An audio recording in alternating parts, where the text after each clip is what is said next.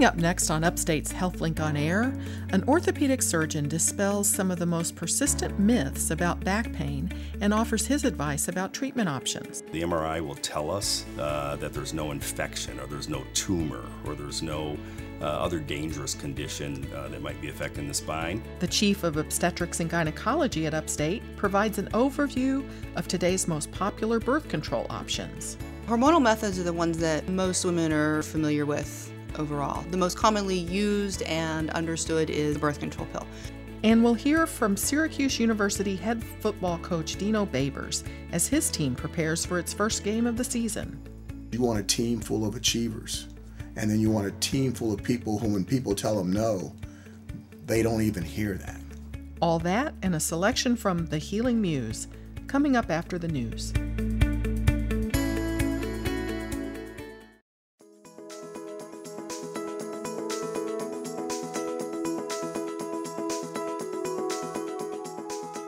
This is Upstate Medical University's HealthLink on Air, your chance to explore health, science, and medicine with the experts from Central New York's only academic medical center. I'm your host, Amber Smith. Today, we'll learn about the most popular birth control options from Upstate's Chief of Obstetrics and Gynecology. Then, Syracuse University head football coach Dino Babers joins us to talk about motivating student athletes. But first, an orthopedic surgeon who specializes in the spine discusses what you need to know about back pain. One of the most common medical problems in the United States is back pain. It may come on suddenly and be severe, or it may be something that flares up from time to time. Here to talk about what to do about back pain is orthopedic surgeon Dr. Daryl Dykes. Thank you for being here. Good morning. Thank you for having me. So, you're a surgeon, um, but you readily say the majority of people with back pain do not need surgery, right? Absolutely true. Well, let's talk about how one goes about determining, you know, what's wrong with their back if they've got pain. Sure. Well, just as you mentioned, back pain is very, very common in, in human societies. Um, as a matter of fact, it probably is one of the most common reasons of all reasons that it, someone will go see a doctor. Hmm. And it might be secondary to the common cold or something like that. But the good news is that the vast majority of people with back pain can be treated with very, very simple uh, measures, uh, usually rest, anti inflammatories and only a small percentage of people will ever actually require, uh, you know, advanced treatments like injections or surgery. Okay. Um, is there ever a time when back pain's an emergency? Absolutely. So when would that? What are some of the symptoms of? Sure. So there are uh, conditions that we call red flags, for instance. So patients who have uh, very severe back pain that is out of proportion to what you might you know expect from a, a simple lifting or a bending uh, issue. Uh, if you've got a fever, if the uh, back pain is associated with any weakness in the arms or the legs, um, numbness or tingling uh, in the extremities around uh, you know the the perianal region, so bowel and bladder issues. All of those things could signify a much more serious condition uh, that does require you know immediate and uh, professional evaluation. Okay. Well, how do you do that evaluation when someone comes to you with pain, um, back pain, saying it's severe? How do you how do you go about figuring that out? Sure. Well, one of the things that is um, very difficult to manage sometimes, and, and, even doctors have trouble dealing with this sometimes, is when is the right time to get uh, imaging, like x rays or MRI hmm. scans. Mm. And what we know is, for the most part, if uh, patients have back pain that comes on uh, for non-traumatic issues, so so not after a big injury or something like that. If the back pain is mild to moderate and doesn't last uh, for very long, there's typically no advantage to getting X-rays or MRI scans. We typically save those things for uh, pain that lasts for four to six weeks or more. Uh, other than that, what doctors will do is do a complete physical examination, make sure that there aren't any problems with the nerves. Um, and from that point, uh, the patient's history and physical examination will usually dictate, as I mentioned, these simple non operative measures. Most patients are going to go to their primary care provider with the back pain complaint first, right? Sure, and that's that's appropriate. And then how do how do they decide whether to send that person to see someone like yourself? Well, certainly the primary care doctor uh, will and, and should rule out those dangerous conditions that I talked about. Uh, but when those dangerous conditions are off the table or not part of the consideration, if a patient has persistent pain that lasts for four to six weeks or more, or things that are not responding to the treatments that the primary care physician offers, that's the time to call a spine doctor. So, do you look at things differently depending on where along the spine the pain is? Because the spine's divided into three regions? Sure, yeah. So typically we think of the spine in three or some say four regions, and that's the cervical, thoracic, lumbar, and sacral regions. Um, the cervical is the neck, thoracic is the mid back, lumbar is your low back, and sacrum is the tailbone. Okay. Most of the time, uh, when patients come in to, with, with back pain issues, they're in the low back or in the neck. Uh, it's much less common to have uh, back pain issues in the thoracic region. Well, why is that? Well, that's a great question. Part of it is due to just the way we're designed. So, as you know, the uh, bones in your spine and the mid back are all connected to your rib cage. Okay. Does that give more support? It's much more stable and much less flexible part of your spine. So in the neck and the low back, obviously those are the parts of the spine that move a lot more and they're subject to more mechanical stresses over life, and they tend to have the most problems. Okay. Well, I'd like to ask about some of the myths and misconceptions about back pain, I've got a lot of questions for you on that. Um, starting off with, will the imaging scans tell you, as the surgeon or doctor, what the problem is?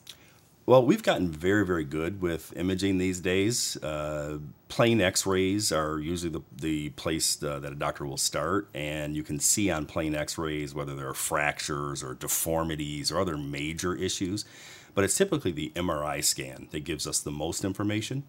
On the MRI, we can see and rule out a lot of those dangerous things that I talked about. So the MRI will tell us uh, that there's no infection or there's no tumor or there's no uh, other dangerous condition uh, that might be affecting the spine. And it can usually help us pinpoint where a patient's pain is originating and then also give us very, very good ideas about the options for treating it. So you may need both x rays and MRIs. Typically, we do both, okay. yes. Um, if a patient has pain, does that mean that they have damage or that there's been an injury? No, not necessarily. And as, as I mentioned earlier, uh, almost every adult will have at least one episode of back pain in their lives. And that's typically related to just normal wear and tear uh, type conditions in the spine. It doesn't mean that there's anything dramatically wrong, it doesn't mean that there's an injury. It's only when that pain is persistent, so it lasts for long periods of time, or when it's recurrent. So this is something that happens over and over again and doesn't respond to those simple measures uh, okay. uh, that it's a, a, more serious problem. Uh, is it true that exercising or lifting weights will make back pain worse? Actually, uh, if you are in one of these episodes where you're in the midst of a serious back pain episode, uh, certain activities can make it worse. Uh, so if you're having back pain at the time and you do a lot of bending, lifting, twisting, or jarring type activities, that can cause more pain. It doesn't necessarily damage things. It doesn't necessarily make the problem worse, but it can cause more discomfort. Cause more discomfort. Sure. Okay. But on the other side of the coin, when you're not in a back pain episode, when things are good, it's actually exercise and motion that will help prevent uh, these episodes okay. of back pain. So That's it's very to important to you know maintain good core strength and general conditioning to avoid back pain. So how important is posture in pain prevention? You know, it, there's been a lot of uh, debate uh, about that, and you know, when I grew up, everyone was you know told in school to maintain a good posture, and we were taught that. Um, it probably doesn't make a whole lot of difference. Uh, what is probably related to that, however, is when you have poor posture, you probably have poor core strength. Ah, okay. And that poor core strength can be one of the contributing factors so to back pain. Strengthen your core, your posture kind of improves Typically, on its own. Yes. Okay. Um, the firmness of the mattress you sleep on, does that matter? I don't think it does. Uh, again, it's another area that, has been hotly debated. Uh, what I advise my patients is you sleep on the mattress that's most comfortable to you. And some people, you know, like a firmer mattress, a less firm mattress, but it really is about getting, you know, the most comfortable thing. And there's no evidence that any of that makes any long term difference in your back health. Despite what all the ads tell us. Despite us. the ads, believe it or not. Um, well, how much does being overweight influence back pain? Yeah, so uh, weight is a, a factor. Again, uh, a lot of these conditions are, you know, just mechanical loads and mechanical stresses on the spine. So the more weight uh, the spine is carrying, uh, obviously that puts greater stress and it can contribute to this degenerative process. Uh, the other thing, and again, I go back to general fitness. Being overweight is definitely associated with being unfit and po- and probably having poor core strength as well. And I think you know the the uh, fitness aspect of it is probably more important than the weight itself, but they are correlated. Okay. Good to know. Well, I've got some more questions I want to talk about treatment, but first, you're listening to Upstate's HealthLink on Air. I'm your host, Amber Smith, and I'm talking with orthopedic surgeon Dr. Daryl Dykes. So, um, whether there's going to be surgery or not, um, if someone is in pain, they're liable to seek, you know, relief from maybe medication. So, what do you recommend? What are your thoughts on the use of narcotics? Uh, as, we, as you know, narcotic uh, use and in some cases overuse has been a very, very serious problem um, in this country.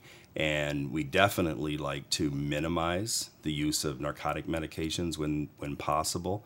And again, one of the things that, that is just very, very real from dealing with patients, when you have this severe pain, and sometimes back pain can be absolutely severe and debilitating, it's also very scary.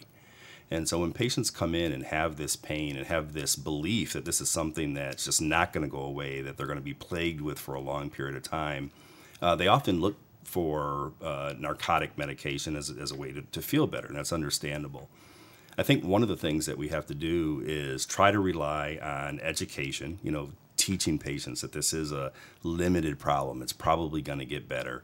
And most of the time, simpler measures like anti inflammatory medicines, so ibuprofen, Motrin, Advil, those things will, will help, um, along with you know, short term activity restrictions and trying to, as much as possible, avoid narcotics. Okay. Uh, do you ever recommend things like acupuncture or chiropractic? Absolutely. I, I think, uh, and, I, and I tell my patients all the time, uh, I look for any possible solution to this problem that's safe and that has the opportunity, you know, to be effective. Um, I don't know of, of actual studies. Um, there are some studies that have begun to show some benefit uh, to these non traditional, so to speak, uh, treatments like acupuncture and so forth. But I have personally uh, had a number of patients who found a whole lot of relief and a whole lot of success for treating the symptoms, like in the acute phase of their back pain episodes. Okay. And then there are some cases, though, that still need surgery, right? Sure. What are some examples of um, things that would require surgery? So, of course, those emergency situations that I mentioned earlier, if there's an unstable fracture of the spine or if someone has an infection or a tumor, those typically re- require surgery. There are other uh, times when the condition causing the back pain also puts enough pressure on the nerves or the spinal cord that that could cause some neurologic damage or some reversible, irreversible damage like paralysis or weakness. Uh, we typically operate on those conditions. Uh, certainly, uh, if if a, if someone has enough pressure on the nerves at the lower end of the spine that cause problem with their bowel or bladder, uh, that's an emergency situation that we will operate on uh, quickly uh, to avoid long-term complications. And then more generally, if patients have just persistent pain that doesn't get better despite our non surgical treatments, or if this is a recurring thing that happens over and over and over again and significantly interferes with their activities or quality of life, then that becomes a, a reason to consider surgery. Okay. All right. Can you talk about the minimally invasive laser spine surgery options that are out there? So, spine surgery has come a long way since I started doing this over 20 years ago. And some of the things that we're doing routinely today weren't even possible 20 years ago.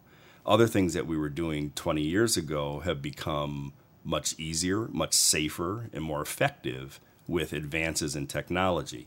However, there are some technologies that have not really panned out to be as promising as, as people sometimes advertise them to be. Uh, there's uh, one term that's called minimally invasive surgery, and you, you can't avoid hearing this term if you research anything about back pain. Uh, minimally invasive surgery quite simply means that doctors try to do the same types of surgery or achieve the same goals of surgery through smaller incisions with less damage to surrounding tissues and less damage or downside for the patient. That's a goal of all surgery. So all surgery is is minimally invasive or should be minimally invasive. Okay. Um, and so we practice minimally invasive techniques and again are able to do much bigger things through much smaller holes uh, with advances in technology. Laser is another thing that is very, very common uh, in the media. If you if you look online or you watch television or so forth, the bottom line is a laser is just a cutting device. It's like a scalpel. It's like any other cutting device that surgeons will use to open or cut or dissect tissues. There's nothing magical or uh, unique uh, about a laser in terms of being able to cut tissues that way.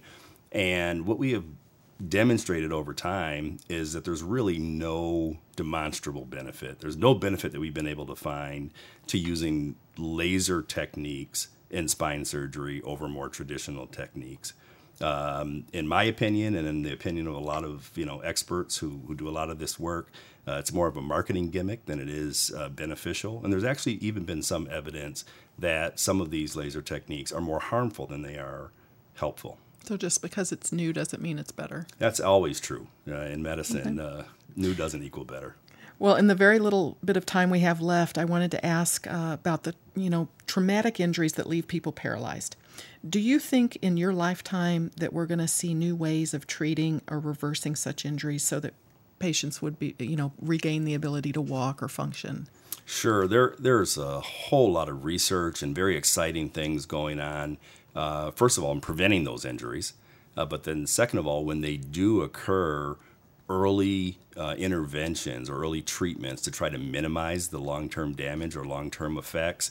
Some of that is in the realm of stem cell research or different medications, new medications that help uh, protect uh, the nerves. So, to answer your question most directly, we are making incredible progress in preventing or minimizing long term neurologic deficits after trauma. And I do think that there's a day coming, uh, probably in the not too distant future, where we're going to have much, much better outcomes for patients with those injuries. I appreciate you being here. My guest has been Dr. Daryl Dykes. He's an orthopedic surgeon at Upstate. I'm Amber Smith for Upstate's podcast and talk show, HealthLink on Air.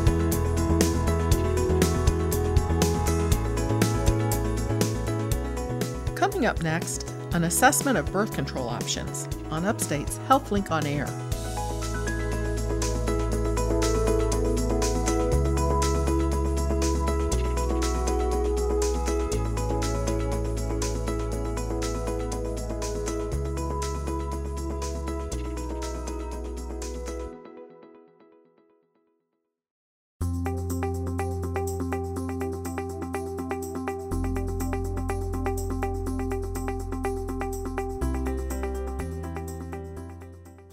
Upstate Medical University in Syracuse, New York, I'm Amber Smith. This is HealthLink on Air.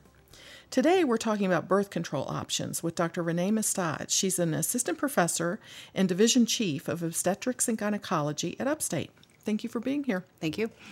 I thought I'd like to ask you about each type of birth control available today, um, and then sort of the advantages and disadvantages of each. So, um, does it make sense to start with natural methods? We can start with natural methods. Okay. Are those the most or least effective? So, um, as a practicing OBGYN who who focuses on family planning, natural methods are actually our least favorite methods of contraception.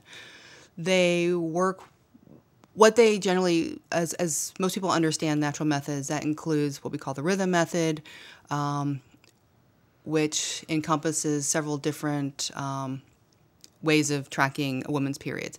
So women obviously now have a lot of tracking apps where they can figure out when their periods start and they can help them determine what their ovulation when they're going to ovulate. Ovulation is when a woman becomes fertile. That's when an egg is released from the ovary and is able to be fertilized by sperm. So if you time intercourse opposite of that, Exactly. the hope is that you would. would miss your fertile fertile period, fertile Okay. time, I should say. Having sex in the few days before ovulation is actually what dramatically increases the risk of pregnancy or the success if you're trying to get pregnant. The problem with these methods, though, is that they require a woman to have a very regular cycle.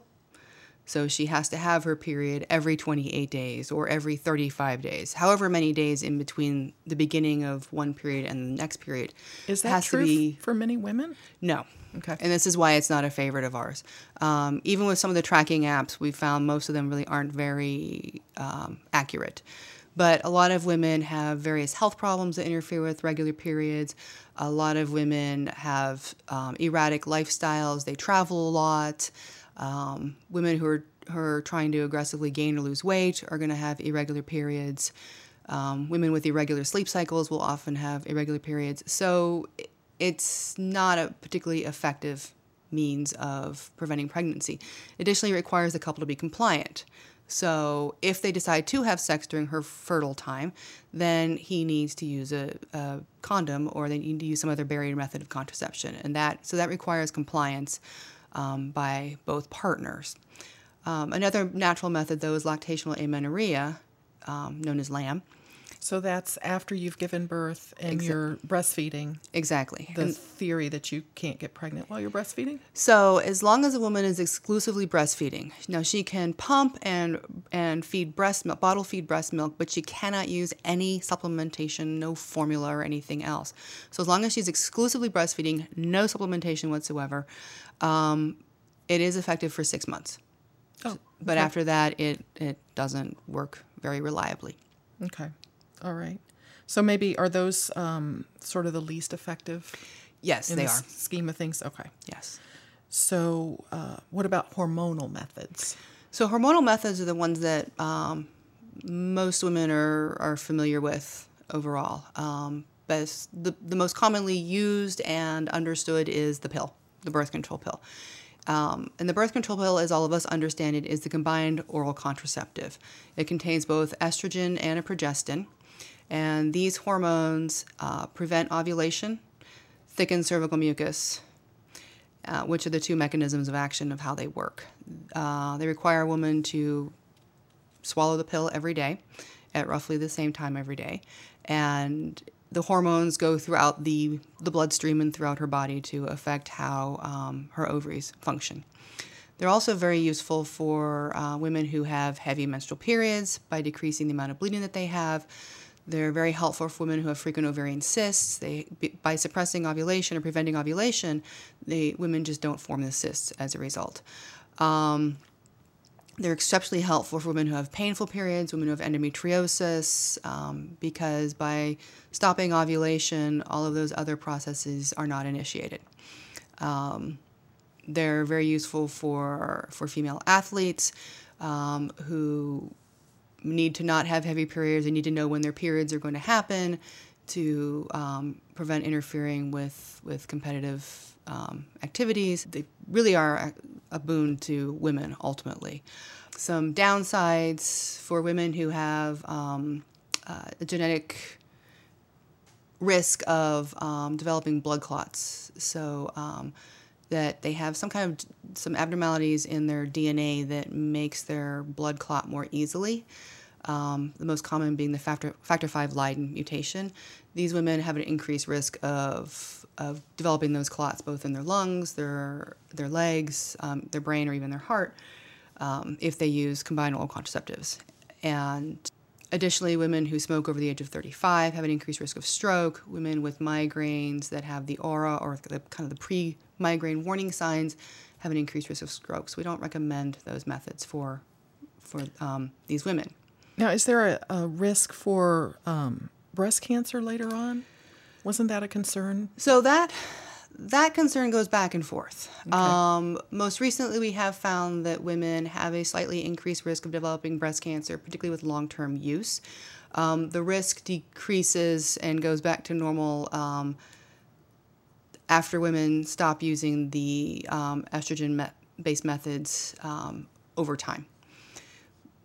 But that risk, it seems like every few years it goes back and forth. Some years it says it's a little bit increased, other years it says a little, a little bit decreased. Some years it just it's neutral. So it's at this stage of the game, I have a difficult time recommending women not use estrogen-based methods when they're 20, 19, 15 years old to prevent the possibility of having um, breast cancer in the future. There's so many other risk factors to breast cancer, and this is just one of them. Okay.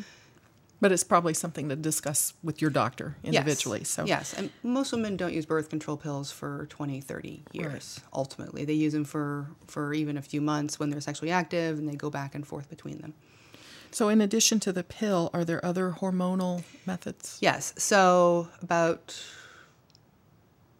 oh, almost 20 years ago, we developed the patch and the ring. Um, and they both also have combined hormones, both estrogen and progestin. The patch is effective for one week at a time, uh, so it gets changed out every week. Um, and it is it is a patch that goes on the arm or the hip or the um, Some other the back. Yes. Okay. Um, unfortunately, it matches nobody's skin tone. Um, and then there's the vaginal ring, which fits up inside the vagina, and it can be left in place for between three and four weeks, and it gets changed out every fourth week, um, or replaced every fourth week. So they again they have the same um, side effects, uh, contraindications as um, oral contraceptives. The advantage of these is they don't require, um, they can be useful for women who have erratic lifestyles. So when I was a resident and I was on call every third night, we frequently forgot our birth control pills for our call night and then got home at 5.30 the next day, fell asleep, and therefore went two nights without our birth control pill.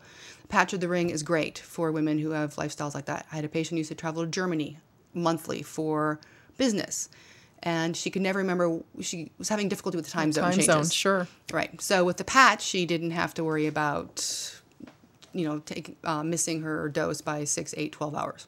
Now, you mentioned the ring, and it made me think of intrauterine. Are, are intrauterine devices still used or not? Yes, they've actually gained in popularity um, over the past 10 years. So um, about 10, let's see, in 2007, um, about 1% of the female population was using intrauterine devices, and currently almost 14% of the population are using intrauterine devices. And they do require, the downside of those is they're very expensive, and they do require a healthcare provider to insert them up inside the uterus. The upside is that they're good between um, anywhere from three to 10 years, depending on which, which type of intrauterine device the woman gets. And um, they don't require prescriptions. They don't requ- once they're placed. They don't require refills once they're inserted. Um, the great thing about them is they, if a woman is in an accident with her car and has a $500 deductible to pay for her car and therefore has no money to pay for anything else for the next three or four months, she still has her contraception. still covered. If she loses her insurance, she still has her contraception. Her provider does not hunt her down and remove it if she loses her insurance. So she's going to be covered, which is particularly useful seeing as how there's the impending collapse of the Affordable Care Act. Right. So women are going to have to start thinking harder again about their contraception and how they're going to afford it. Well, and one other um, uh, method would be barrier methods or condoms, right? Yes. That's one other. Because I wanted to ask you can you recommend one type of method over another for a woman, a young woman who wants to preserve childbearing? Is there a method that's better for that than another?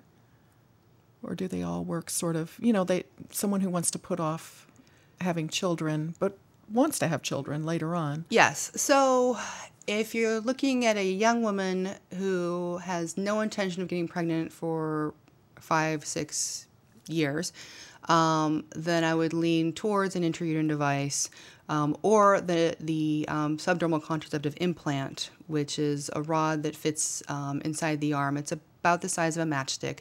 It also requires a provider to insert it.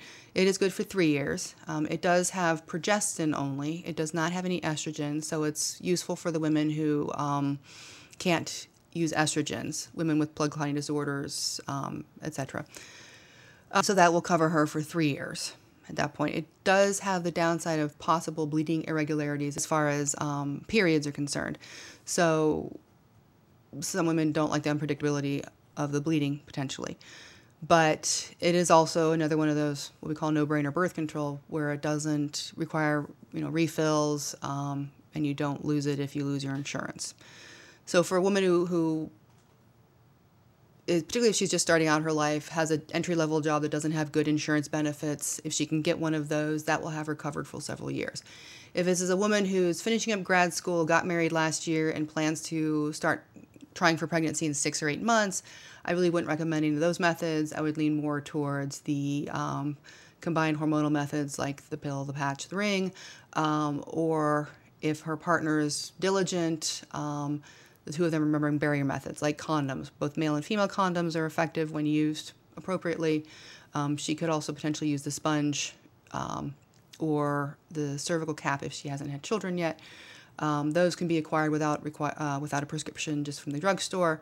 Um, then there's the diaphragm, which has become harder to find because it has fallen out of popularity because it is a bit cumbersome because it does have to be inserted prior to sex.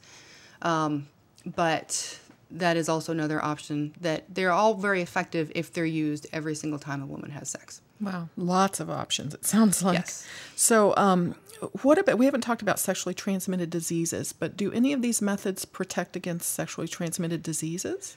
So, the most effective way to prevent sexually transmitted diseases is using condoms. Um, both male and female condoms are very effective in preventing um, bacterial diseases like gonorrhea, chlamydia, um, viral diseases like HIV.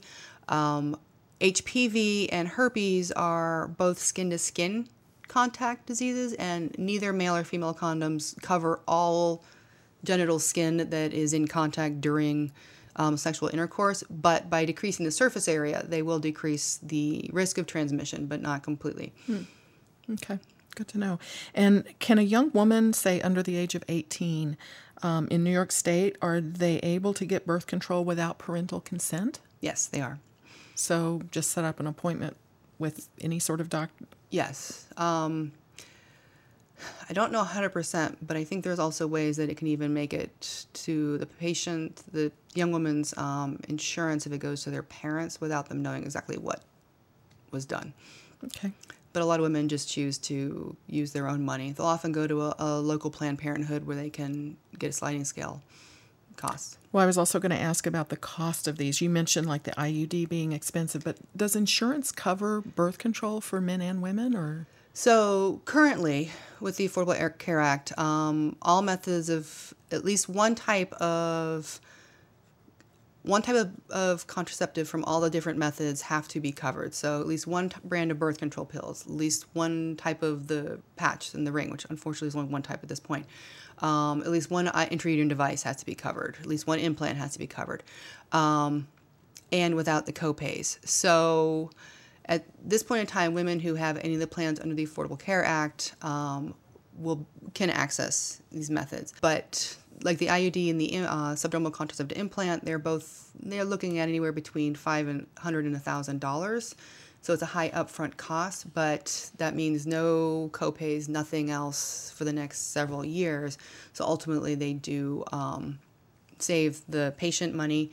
Um, Colorado performed a study that found that for every dollar the state of Colorado uh, actually was a it was privately funded initially, but for every dollar that was spent on the IUDs and the implant, um, six dollars was saved overall. Mm. So it makes fiscal sense to have these methods covered because you ultimately have uh, fewer unplanned pregnancies, um, you have fewer teen pregnancies. More importantly, Colorado actually decreased the teen pregnancy rate by twice that of the rest of the country by making these methods, the, the um, IUDs and implants easily available. Well, there's lots to consider, and it's uh, good to know there's a lot of options for, for people. So I appreciate you being here. My guest has been Dr. Renee Mestad, an assistant professor and division chief of obstetrics and gynecology at Upstate. I'm Amber Smith for Upstate's podcast and talk show, HealthLink on Air.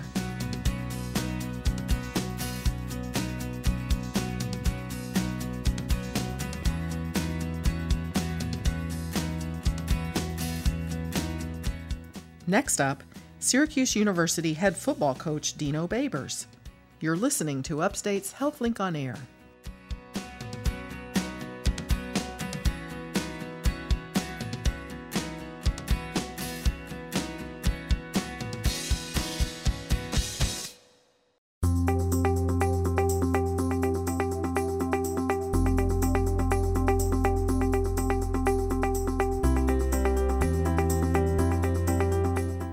Upstate Medical University, I'm Amber Smith. This is HealthLink on Air.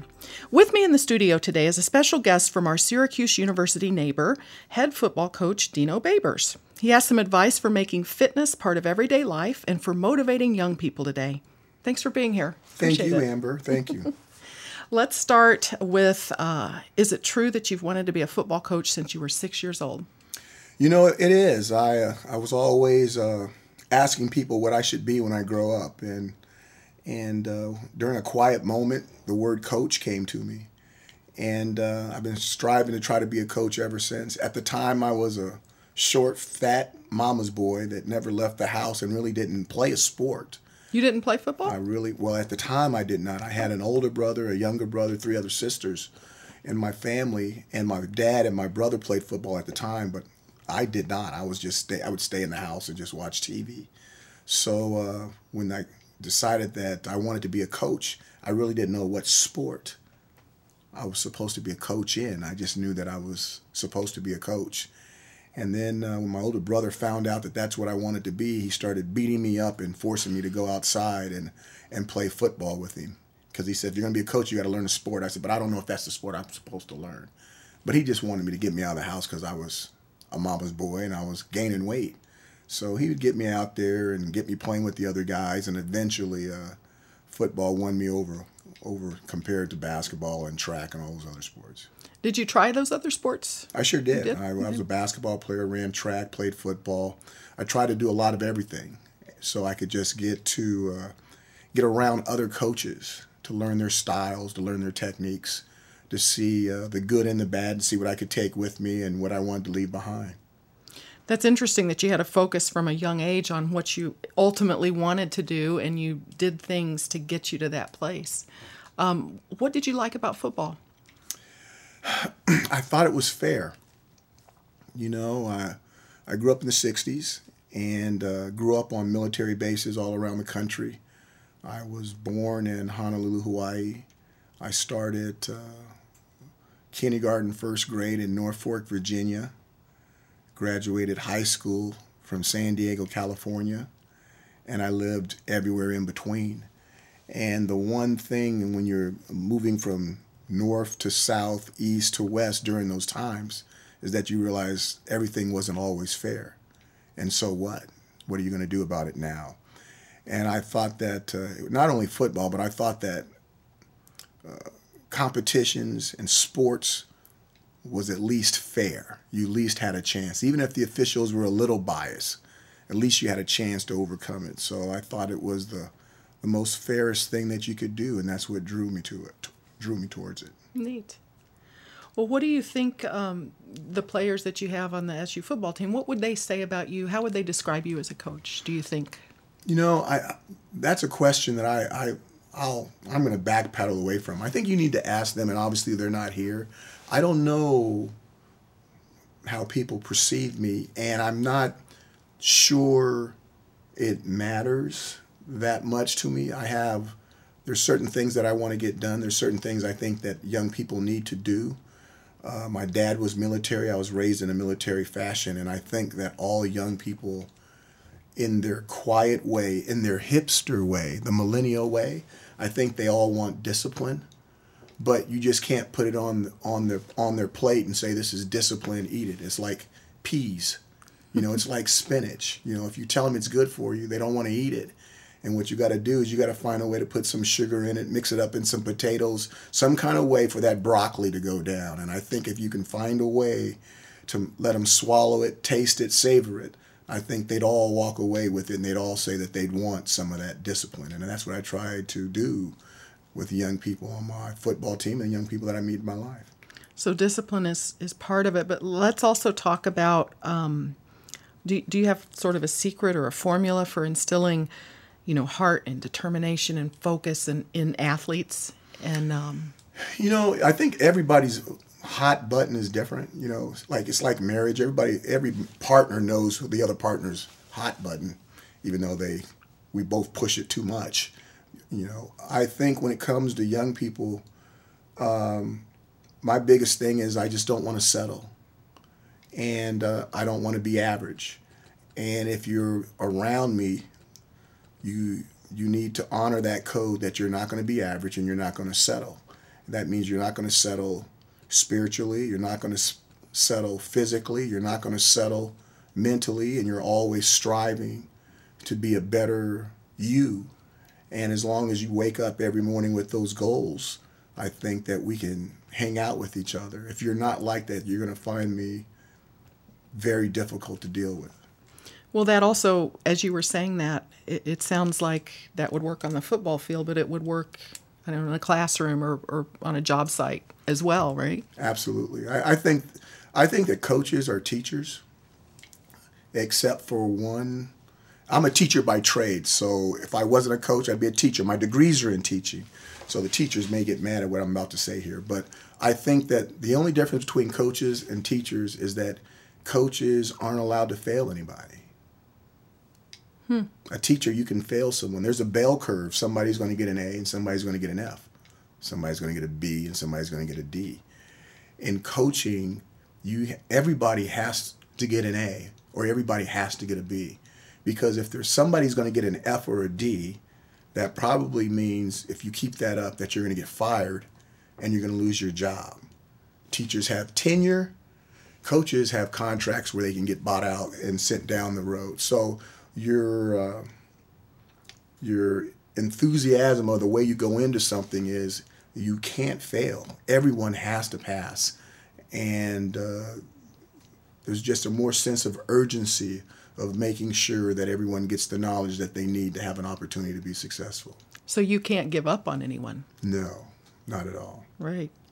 So, do you have some athletes where you've got to um, work a little harder to, to build them up, to give them confidence? Do you have do you see confidence as being an issue with some? I, I think that uh, sometimes you got to you got to give them a confidence pill. There's no doubt about it. And then sometimes you know their egos are such that you have to take away their capital E and make it a small e, because everyone's allowed to have an ego, but you can't have a billboard type ego in the room when you're doing something that's done in a selfless manner with a, in a team concept. So I think there's times where you need to give some athletes more confidence, and there's some times when you need them to tone it down a little bit so the team aspect can come into play. When you're um, recruiting athletes, I imagine you look at talent and physical skill, and uh, what else do you look for in, in the person? Sort of, how do you pick someone who's going to be successful? I think it, what we're doing right now, you need to get into conversations with them about uh, athletics. You need to get into conversations with them about academics. Kind of how everybody wasn't privy to how we started our conversation this morning, but I think you need to learn something about them. You need to learn something about their past, uh, whether they have came from a single parent home or two parent home or no parent home and then find out what how much drive they have in them and how much do they want to be successful, how important it is to them. Because I found out if you give somebody something that they really, really want, they'll normally do anything and everything in their off time to achieve it. And what you want is you want a team full of achievers. And then you want a team full of people who, when people tell them no, they don't even hear that. That that no is for somebody else. That's not for me. You just told me. You didn't say no. You just said go, because that's what that word means to me. Neat. Well, as you mentioned, your undergrad, your master's degrees, uh, your background is in education. Did um, part of your training? Did you take courses in? And did you study how to motivate athletes, or is this something that sort of comes natural for you? Uh, I think it's a little bit of both. I took every psychology class I could take. Uh, I wanted to be with as many coaches. I said before, I played a lot of sports. I wanted to be with a lot of coaches. Uh, when I played collegiately uh, at the University of Hawaii, I had four. I played four different positions, uh, and because I wanted to be coached by as many coaches as possible, and coach and being coached by those coaches, some coaches were better than others. And uh, it's one of the things that I tell my players all the time. I said, all you treat all your players the same, but all your players aren't the same. Some are better than others. Doesn't mean you. Tr- you treat them the same, but there's no doubt that some are better than others. Some coaches are better than others, you know. And I'll take it to another step. You know, even though everybody passed passed the uh, the uh, the test to become a doctor, all doctors aren't the same. All teachers aren't the same. All coaches aren't the same. All financial advisors aren't the same.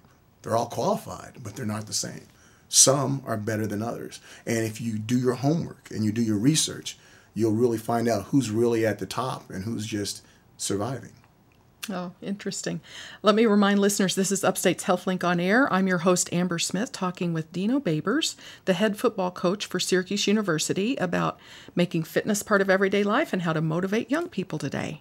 Um, at your introductory press conference when you came to SU in 2015, you asked everyone to close their eyes and envision a team that could win and bring a din to the Carrier Dome. Do you believe in sports psychology and the idea of visualization um, being a helpful tool? I do. I think if you can see it, you can achieve it. And uh, I remember being in that room and asking everybody to close close their eyes, and I remember how long it took for everyone to close their eyes. And it brings me back to sometimes you, you're speaking and people hear you. And but what I need to do is I need to be speaking and people listening to me. Because just because they hear you doesn't mean they're listening to you and uh, and asking those reporters and those media people to to envision what I wanted and to ask them to close their eyes. I'm like, I asked you guys to close your eyes, and I'm not going to go further until all of you close your eyes. And all the ones out there listening, they know listening, they know who I'm referring to. And when they did that, then I could start the vision. I really believe if you can visualize it, you can achieve it. And you have to see it done if you really want to have all your energy, all your focus all your faith heading in the right direction. And I think there's nothing bigger than sports visualization and visualization in all aspects of your life. I've seen and read about um, Olympic athletes using visualization. It seems to be a little more common than people might realize in, with athletes. I think it's almost a lost art. I really do, and and it shouldn't be exclusive to just athletics. I mean, if you're visualizing Mr. Right and you visualize visualize him enough, you'll know what he what he looks like when he steps into your life, him or her. Good point. Well, I've got to ask you about the uh, football game that everyone remembers from this season, the upset of Clemson. Um, and I watched an ESPN interview that you gave where they asked, um, you know, why you won that game, and you talked about that your team had some close losses in the two previous games, and that you felt there was sort of a loss of faith. So, what what did you do to help the team get back from that and I'm, believe. I'm not quite sure that's that's exactly how I said it. What I what what I what I believe I said was I thought there was a lack of faith from outside the team. Outside and, the and team. it's and it's so important that the team is linked with the community, that the team is linked with the administration, that the team is linked with the university. And I never felt that there was a lack of faith within the team, but all those other things that I mentioned are all part of our family, the university, the administration, the community. So I felt like there was a there was a there was troubling, there was bubbling waters, that there was a lack of faith outside of us. And uh, I was excited that we had an opportunity to re-energize the administration, the university, and the community to keep the faith belief without evidence that this thing is going to get done, that we are going to be winners. It's going to happen. It's going to happen soon, and all you're going to be around to see it. Neat. Well, it was very memorable for everyone. Much. This has been nice talking to you. My guest has been Syracuse University head football coach Dino Babers. I'm Amber Smith for Upstate's podcast and talk show, HealthLink on Air.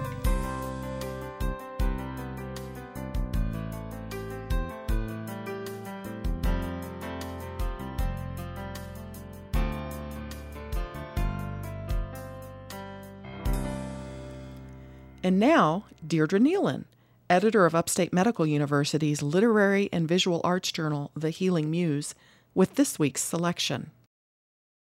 Ivana Vianney is a recent Harvard Med graduate. She's preparing now for a career as a psychiatrist. She has served as editor in chief of Third Space, Harvard Med's Journal of Literature and the Arts. Listen to the two distinct voices she creates in her poem, Tiny Observations. You are not like me. You do not see the layers of my irises as I see yours. There is a greater amount of brown pigment in your right eye, agglomerated at three o'clock. Or the curve of my acromion when I lay on my side in your bed. Yours casts a deep oval shadow that reminds me of the Huacachina valleys at sunset when the light is golden and thick. Or the arrangement of the veins at the top of my foot. Yours are thinner and straighter than mine, and there is a small aneurysm on the lateral aspect of your fourth right metatarsal. You don't notice the scars my nakedness bears. You have a dozen tiny, well healed lacerations on your left upper arm and one on the forearm from when you were 20 and alone, suffering life silently. Or the shapes and sizes of the beauty marks across my back. Yours exhibit a regular pattern of lightly pigmented nevi, except for the one on your left lower flank, which is multicolored, irregular, larger than others. Don't worry, it's not cancerous. I examined it. Or the small vestigial tendons I have in both my wrists. So do you. And they are the parts of your hands I kiss when you're asleep and dreaming of the girl who left you last summer. You are not like me, not a doctor, not a woman. You do not see the things that I notice.